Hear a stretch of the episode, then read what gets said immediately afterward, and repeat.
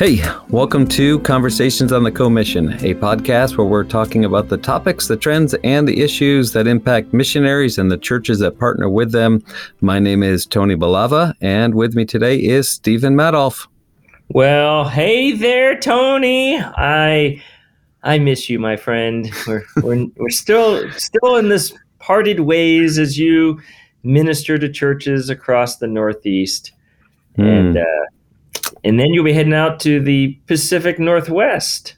Yeah, we're driving across the whole top tier of the country, and as I predicted, Wi-Fi is sketchy at best. Yeah, we we tried to get this out on time, which our normal normal release date of Fridays.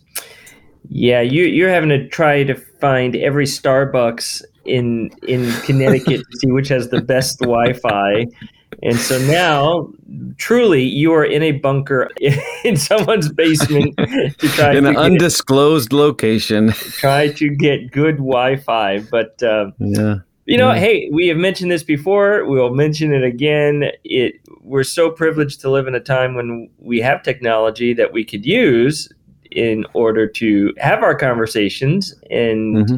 even though we are in completely different states. So that's actually going to be the the topic of the day: technology. And and we have talked about this before, of course, that that the church and missions have been forced, uh, almost kicking and screaming, into using technology because of the worldwide pandemic. Mm-hmm. And some churches and some missionaries were better suited and in a place where it wasn't so much of a leap that they had to make in order to adjust. Mm-hmm. But then there were definitely those who it was a tremendous cavernous leap to get from point A to point B where they would have an ability to use technology for their services, for ministry, and so on and so forth. And and I think you and I have definitely talked, Tony, about just the idea that okay, our society as a whole has made a switch. We are now in a fast-moving technological age, and it is a means by which missions and the church has to use in order to do the task that we're given to connect with people and minister to people and to reach out to people. Yeah, you know, um, you talk about the idea of some coming kicking and screaming. I do think obviously some were better prepared to to use technology prior to 2020 they were already live streaming they had already embraced some of the technology uh, in other ways, social media platforms and stuff to communicate with people when they couldn't get with them face to face. I have a friend up here in the New England area who takes a lot of his time, his own time. He uh, works in a ministry up here in, in a local church, but he takes a lot of his own time and has helped numbers of churches in the New England area, in in the Northeast, really outside of New England, even all over the Northeast, churches that really hadn't done much with technology and definitely weren't even thinking about live streaming but 2020 hit and everybody realized oh we have to figure out a way to communicate with our our members and they can't get here. And so everybody turned to live stream and he has uh, gone around from church to church to church uh, showing them and helping them kind of build the quick fix live stream platform, if you will. And I'm not knocking what he's doing or even his platform. I'm just saying he and I have discussed this. And he said, you know, I've got all these churches, and, and basically it was just what is the the quickest and the least expensive way we can get you onto live stream. And um, I'm I'm currently talking with a, a pastor friend now, even that. Uh, he's he's doing that. This uh, this young man has helped him with that, but they're looking to kind of up their their live stream and and realizing that they're probably going to have to continue live stream moving forward. That it wasn't just a band aid. And so we're we're talking about maybe a little bit different approach of kind of building a foundation that they can build off of for years to come, as opposed to just let's get online. Either way, I think 2020 has taught us all uh, technology's here, it's staying, and we better learn to use it effectively uh, because we never know when we're going to be able to meet with people anymore. It seems like we have turned a corner, whether we like it or not. We are we have to use technology to our advantage as far as ministry purposes. That is hard for some uh, because you know there are some churches that would probably have railed against online you know services and things, but then were forced just by survival method they had to go online. And so there is now this thing of okay, what where do we go with this? What do we do with this? And it's great to know that there are some missionaries and, and churches who are really embracing all that the internet offers, uh, even for evangelism purposes. We, we won't even talk about like for their own benefit of their churches, but for even evangelism purposes, where you have folks who are creating websites that will give the gospel or uh, John 3:16 in any number of languages so that you can promote to someone, hey, go to this website and you're going to get a speaker in your language in in so many variety of different languages that are going to be able to communicate the message of John 3:16 plus then the meaning behind John 3:16 and go through the the gospel plan and somebody can then from any number of uh, language groups and people groups can hear the gospel presented to them. And to me that's a wonderful thing. They're reaching out and connecting with folks in a a new and dynamic way and to try to push people to hear the gospel using online technology. That's actually understand John 3:16 and it's uh, understand John and then the numbers 316 all spelled out with no spaces uh, understandjohn316.com that's actually a, a, ministry that a BIMI missionary up in the Vancouver area has uh, been working on for some time and his vision for it really is is really incredible it's not just understand John 3:16 and a a uh, salvation message, and I don't mean just as if that's nothing. uh, what I mean is that he he wants to take this further and take it to the next step because you know we we understand that somebody who gets saved needs to get discipled, and right now we may have a hard time to getting to people and they may have a hard time getting to churches so on and so forth. And so understand john 3.16 is um, going to be expanded lord willing beyond as you mentioned a you can hear john 3.16 in a multitude of languages and then hear a short salvation message that goes with that. But then also there's a discipleship program that's going to be uh, hosted on that website as well for those people and ultimately, um, the goal is obviously to connect them with a local church also. But the bottom line is they're reaching into areas where there aren't local churches. That brings us back to maybe why we even had this topic in the first place. And that is technology is great, but there's still a need for laborers to go and for in person contact as well. And so uh, this is just kind of filling the gap or the void until until we can get laborers on the ground in some places and and, and actually meet with people face to face.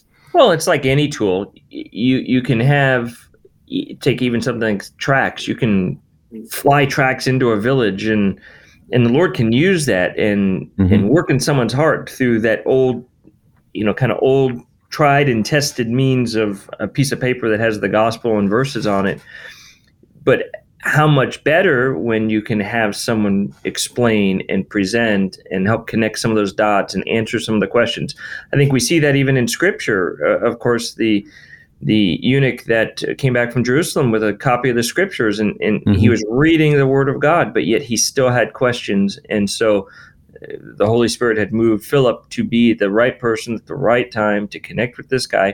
And so that's definitely what we're doing. We would never, ever advocate that technology replaces what we can do one on one. God is calling people. God right. is calling people to the field to mm-hmm. rub shoulders uh, amongst a group of people, learn their culture, learn their language, learn what makes them tick in a sense and and mm-hmm. use that knowledge to try to break through all the hurdles to communicate the gospel but saying all of that it is now a a tool that is a massive tool that can be used that isn't our enemy but mm-hmm. it is something that can be a great asset you know you and i were talking even in our prep that if the Apostle Paul was around today, would he use technology? And I think the easy answer that we could kind of rightfully assume, and I think is that yes, he would have. To me, yeah, you, so. you get a man who says he would he would rather be condemned to judgment so that his his people can know truth. Well, that tells me he's he's going to try to do everything he can to yeah. express that truth mm-hmm. and declare that truth. Mm-hmm. And and so it, it's sort of like, okay, we are now fast forward into a, a a time when everyone of all ages is now kind of broken the barrier of fear of technology. 80 year olds are learning how to stream services. Mm-hmm. Uh, you know, kids are every day using it for school and so on and so forth. And mm-hmm. again, there's going to be positive and negatives to that. And I understand that but it is something that the church shouldn't just see as oh this is all all that i have to stream my services and that's it no it, it is something that is a tool a an asset to communicate and to connect. And i think even just something simple as this if i can even when you, you have a live stream service and a lot of people are using youtube or facebook or whatever to stream a service to me, it's even having someone who is m- watching that stream within the church who can say if someone kind of comments, "Hey, I'm watching from some place, some city, some town," in that you just kind of hey well thanks for coming or we're glad to have you that there's a real live person that's there it instantly mm-hmm. makes that church feel connected a little just oh so slightly to someone else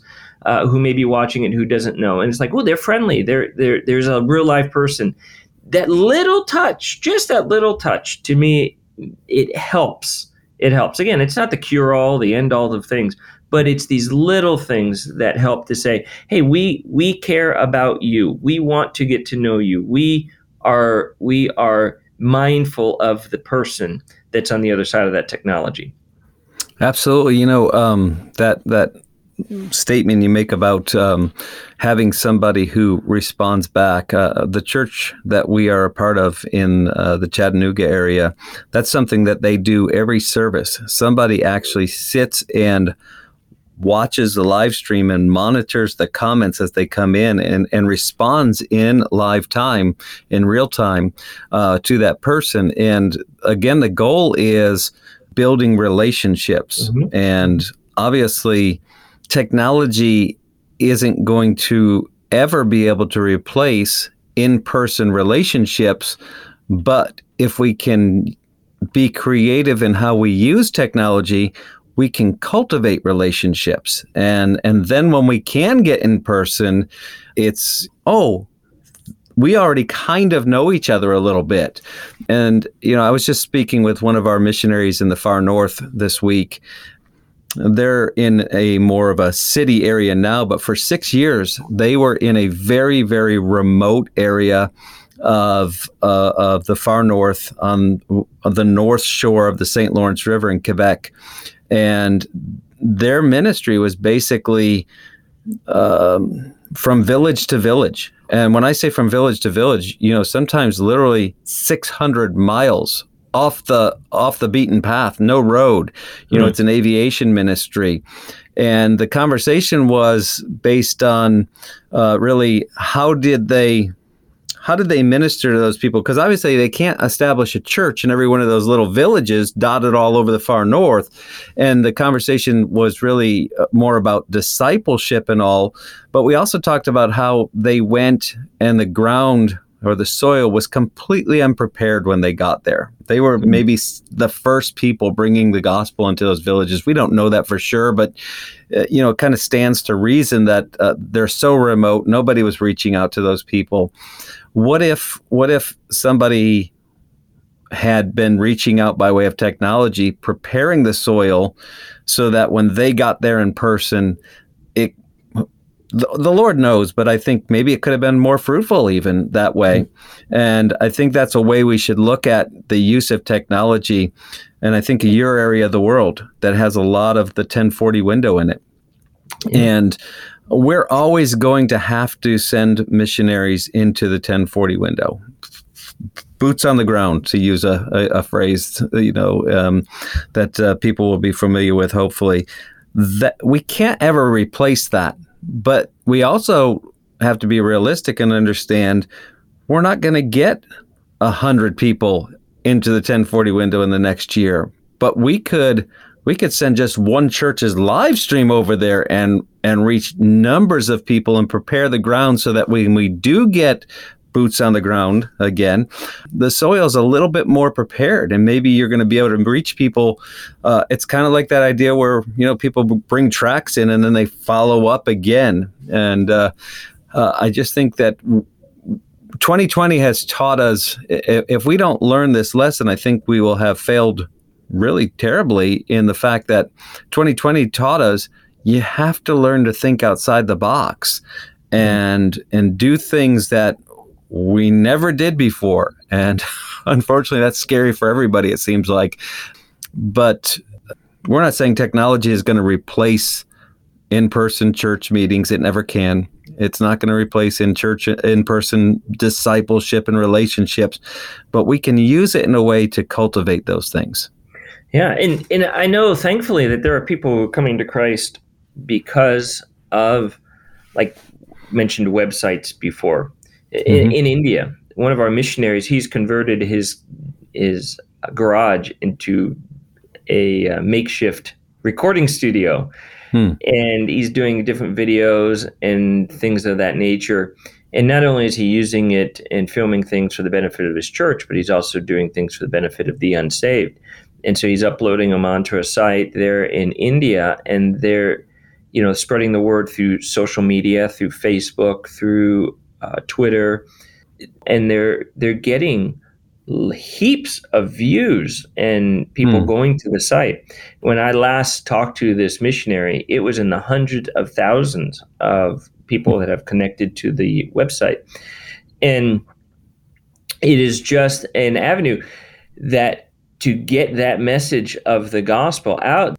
Of course, right now in the pandemic time, he can't even be in India because they're not processing um, uh, visas and things of that hmm. nature, mm. and you can't get foreigners into the country at this time. But that has not slowed down in a sense his what he's able to do. He's still keeping busy, still making use, and he's embraced it. He's embraced yeah. it to to say let's let's do this and let's try to uh, let's create a website. Let's create videos. Let's create uh, content that are going to point people to truth or answer the questions that people would have particularly for this situation, Hindu, you know, if a Hindu is seeing this, how answering the questions that a, a, a normal Hindu person would have to uh, learn about the message of the gospel, things of that nature. And, and so really taking advantage of that.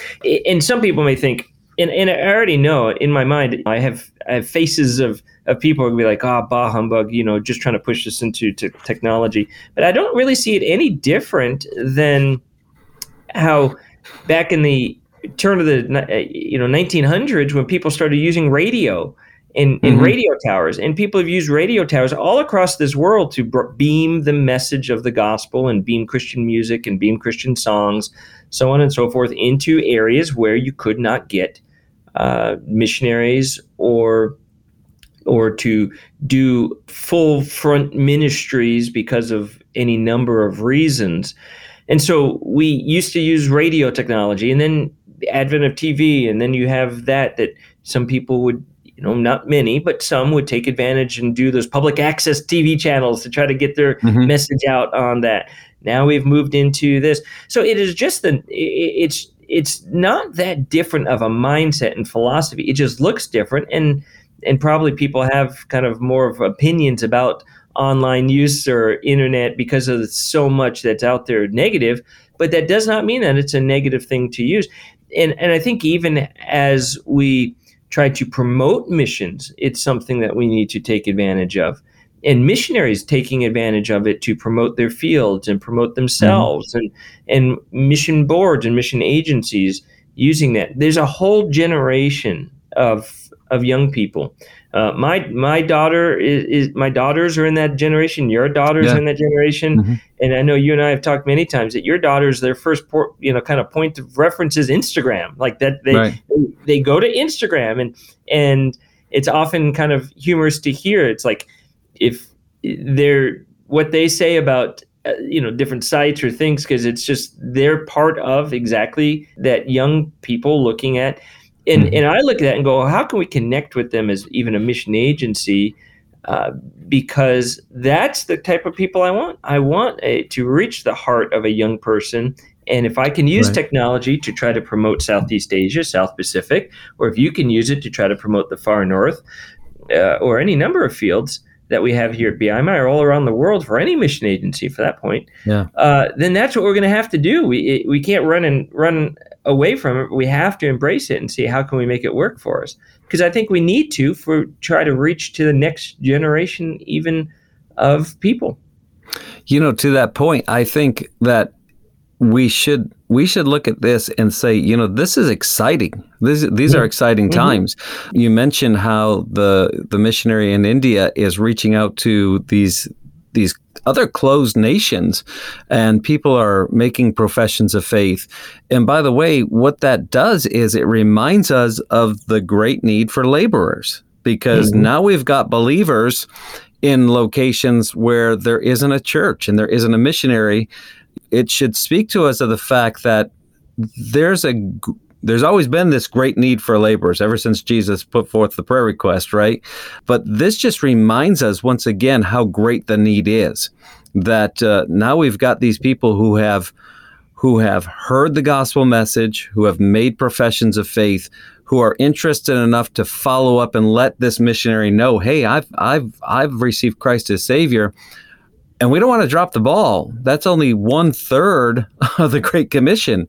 Is we've gotten them the gospel, but now it's there's no think about it. There's not even a church they can get baptized in, but we want to see them get discipled as well. And it just reminds me of the fact that man, we need to send out more and more laborers all over the world. But until we can, let's use every tool.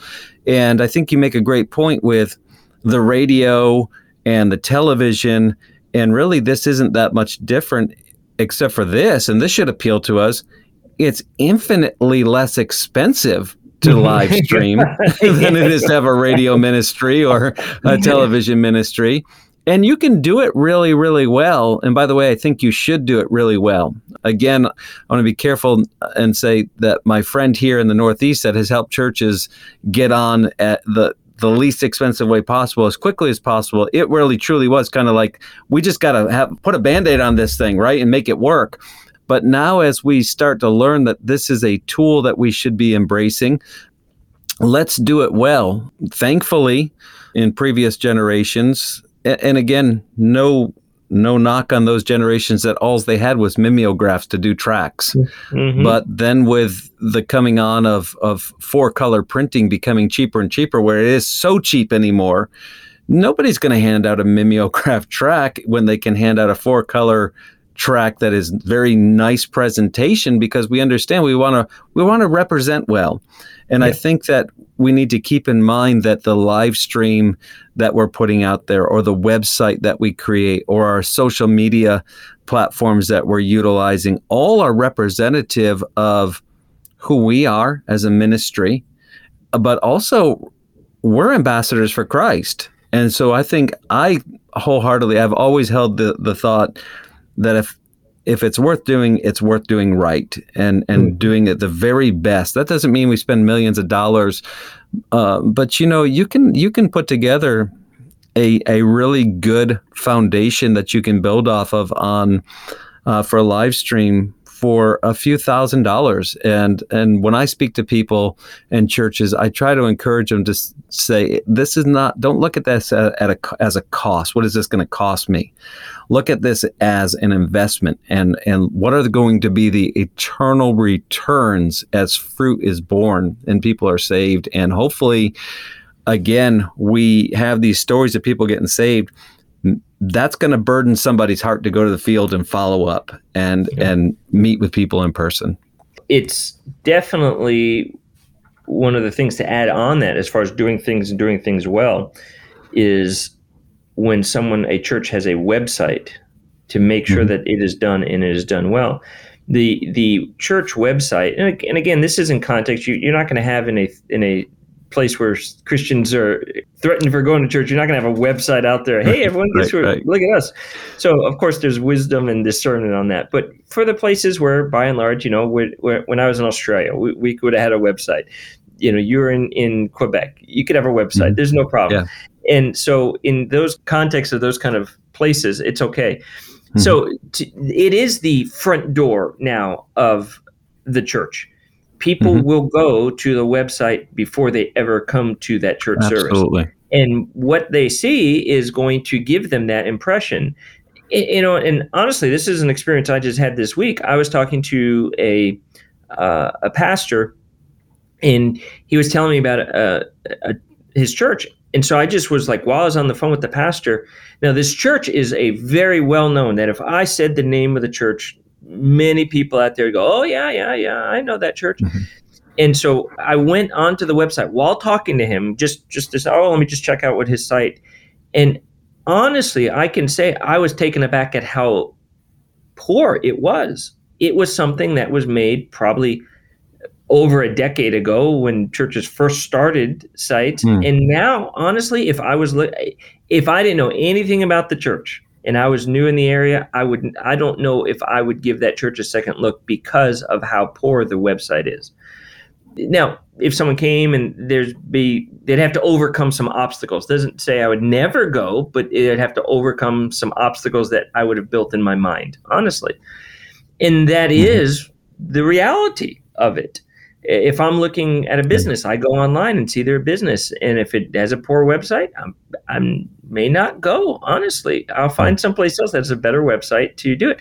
And churches have to learn that too. That it is the foyer, it is the lobby mm-hmm. of their building, is their website.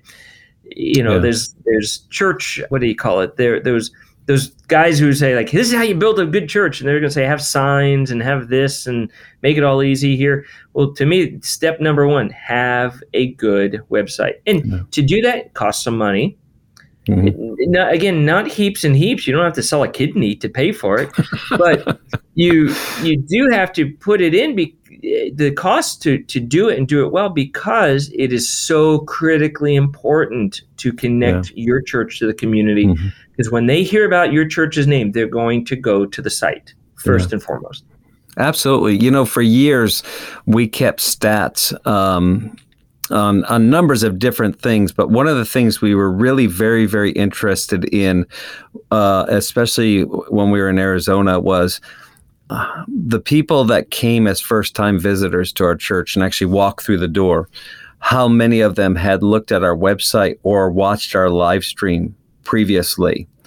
And mm-hmm. I'm going to tell you that nine out of 10 is probably not even accurate. It was probably higher than that. That mm. it, you may, I don't know that it, we could say it was 10 out of 10, but surely nine out of 10 had.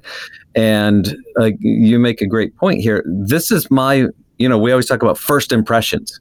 This is now the first impression. And whether we like it or not, the fact is we live in a try before you buy society and culture. And the that is I mean, look at you can buy cars online now mm-hmm. and, and everything else.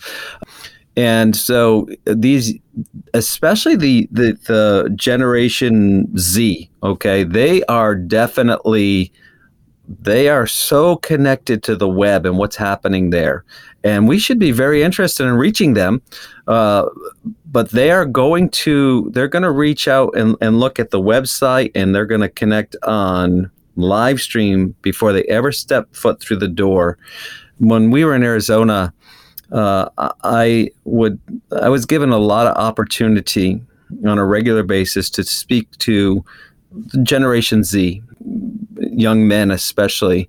Uh, I did that uh, through my gym membership and would go to the gym and, and spend a lot of time talking to young men. Just brag about you going to the gym. way, way to go. Just well, you go as well, but um, it was probably one of the best outreach ministries that I ever had was getting to talk to these young men, giving them the gospel, learning that they were very, very interested in spiritual things. But so many said to me this they would say, You know, I don't know if I'm ready to go to church. Because that's really a foreign concept to Generation Z, mm-hmm. even here in the United States, walking through the door of a church. Unfortunately, that's where we are. Let's recognize it and figure out how do we fix this and what do we do so I would talk to these guys. They were interested in spiritual things. Many would listen to the gospel. And I would say to them, hey, listen, check us out online. Watch our live stream. You'll know what our service is like and whether you're going to be comfortable walking through. And we had numbers who did that and then walked through the door mm-hmm. as a result, where I don't know how I would have talked them into coming otherwise, honestly.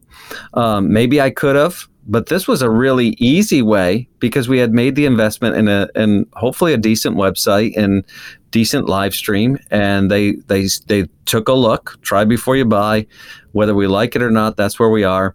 And and many many would come to church as a result or we had visitors or or at least further connections and we could have further i could go back and say hey did you watch? Yeah i did. Uh, well let's mm-hmm. talk about what you saw.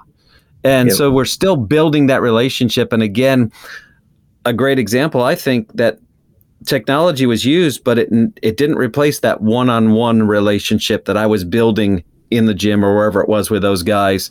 Uh, but it let it, it, facilitated a further conversation about spiritual matters.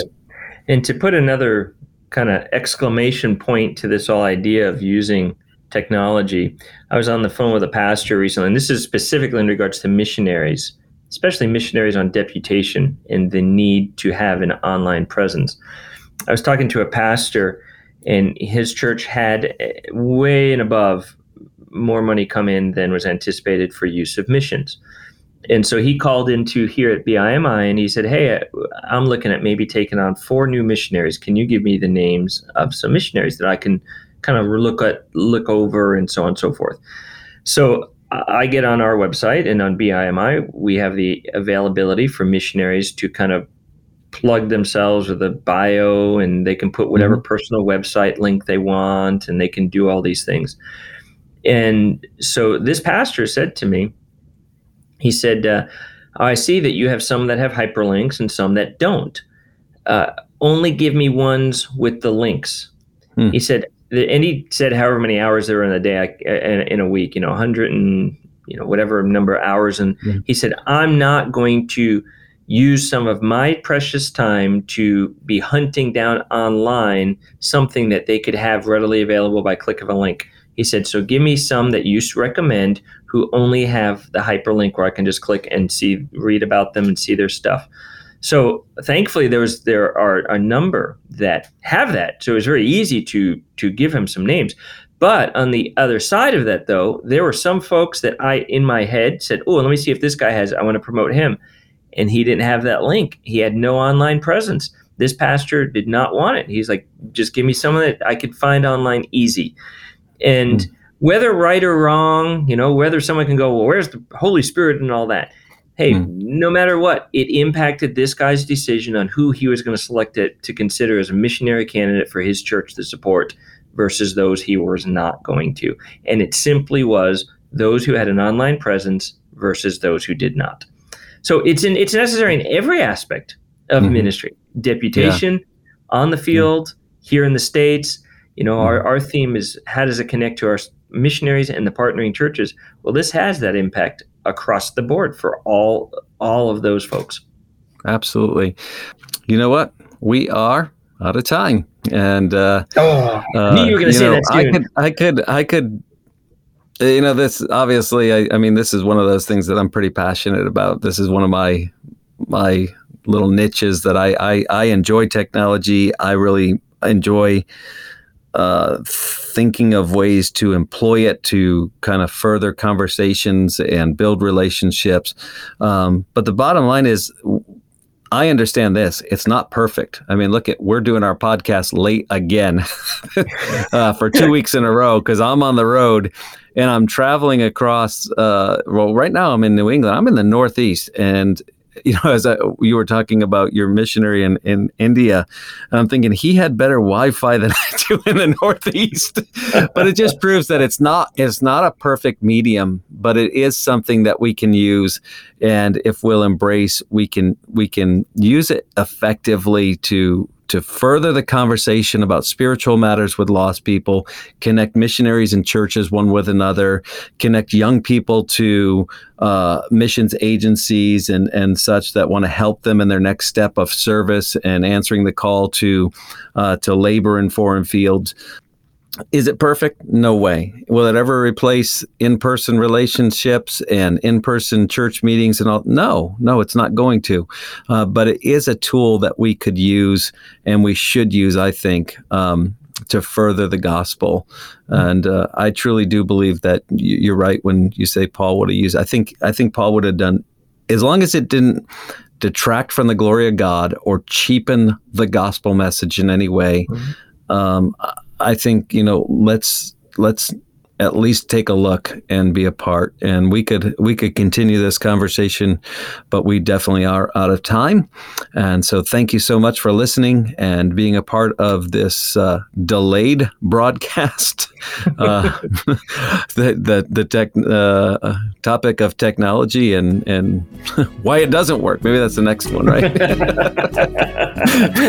but until then, let's just try to uh, employ what the Lord has given to us and embrace it and use it for his glory. Until next time uh, we meet, you have a great week in the Lord. Thanks so much for listening.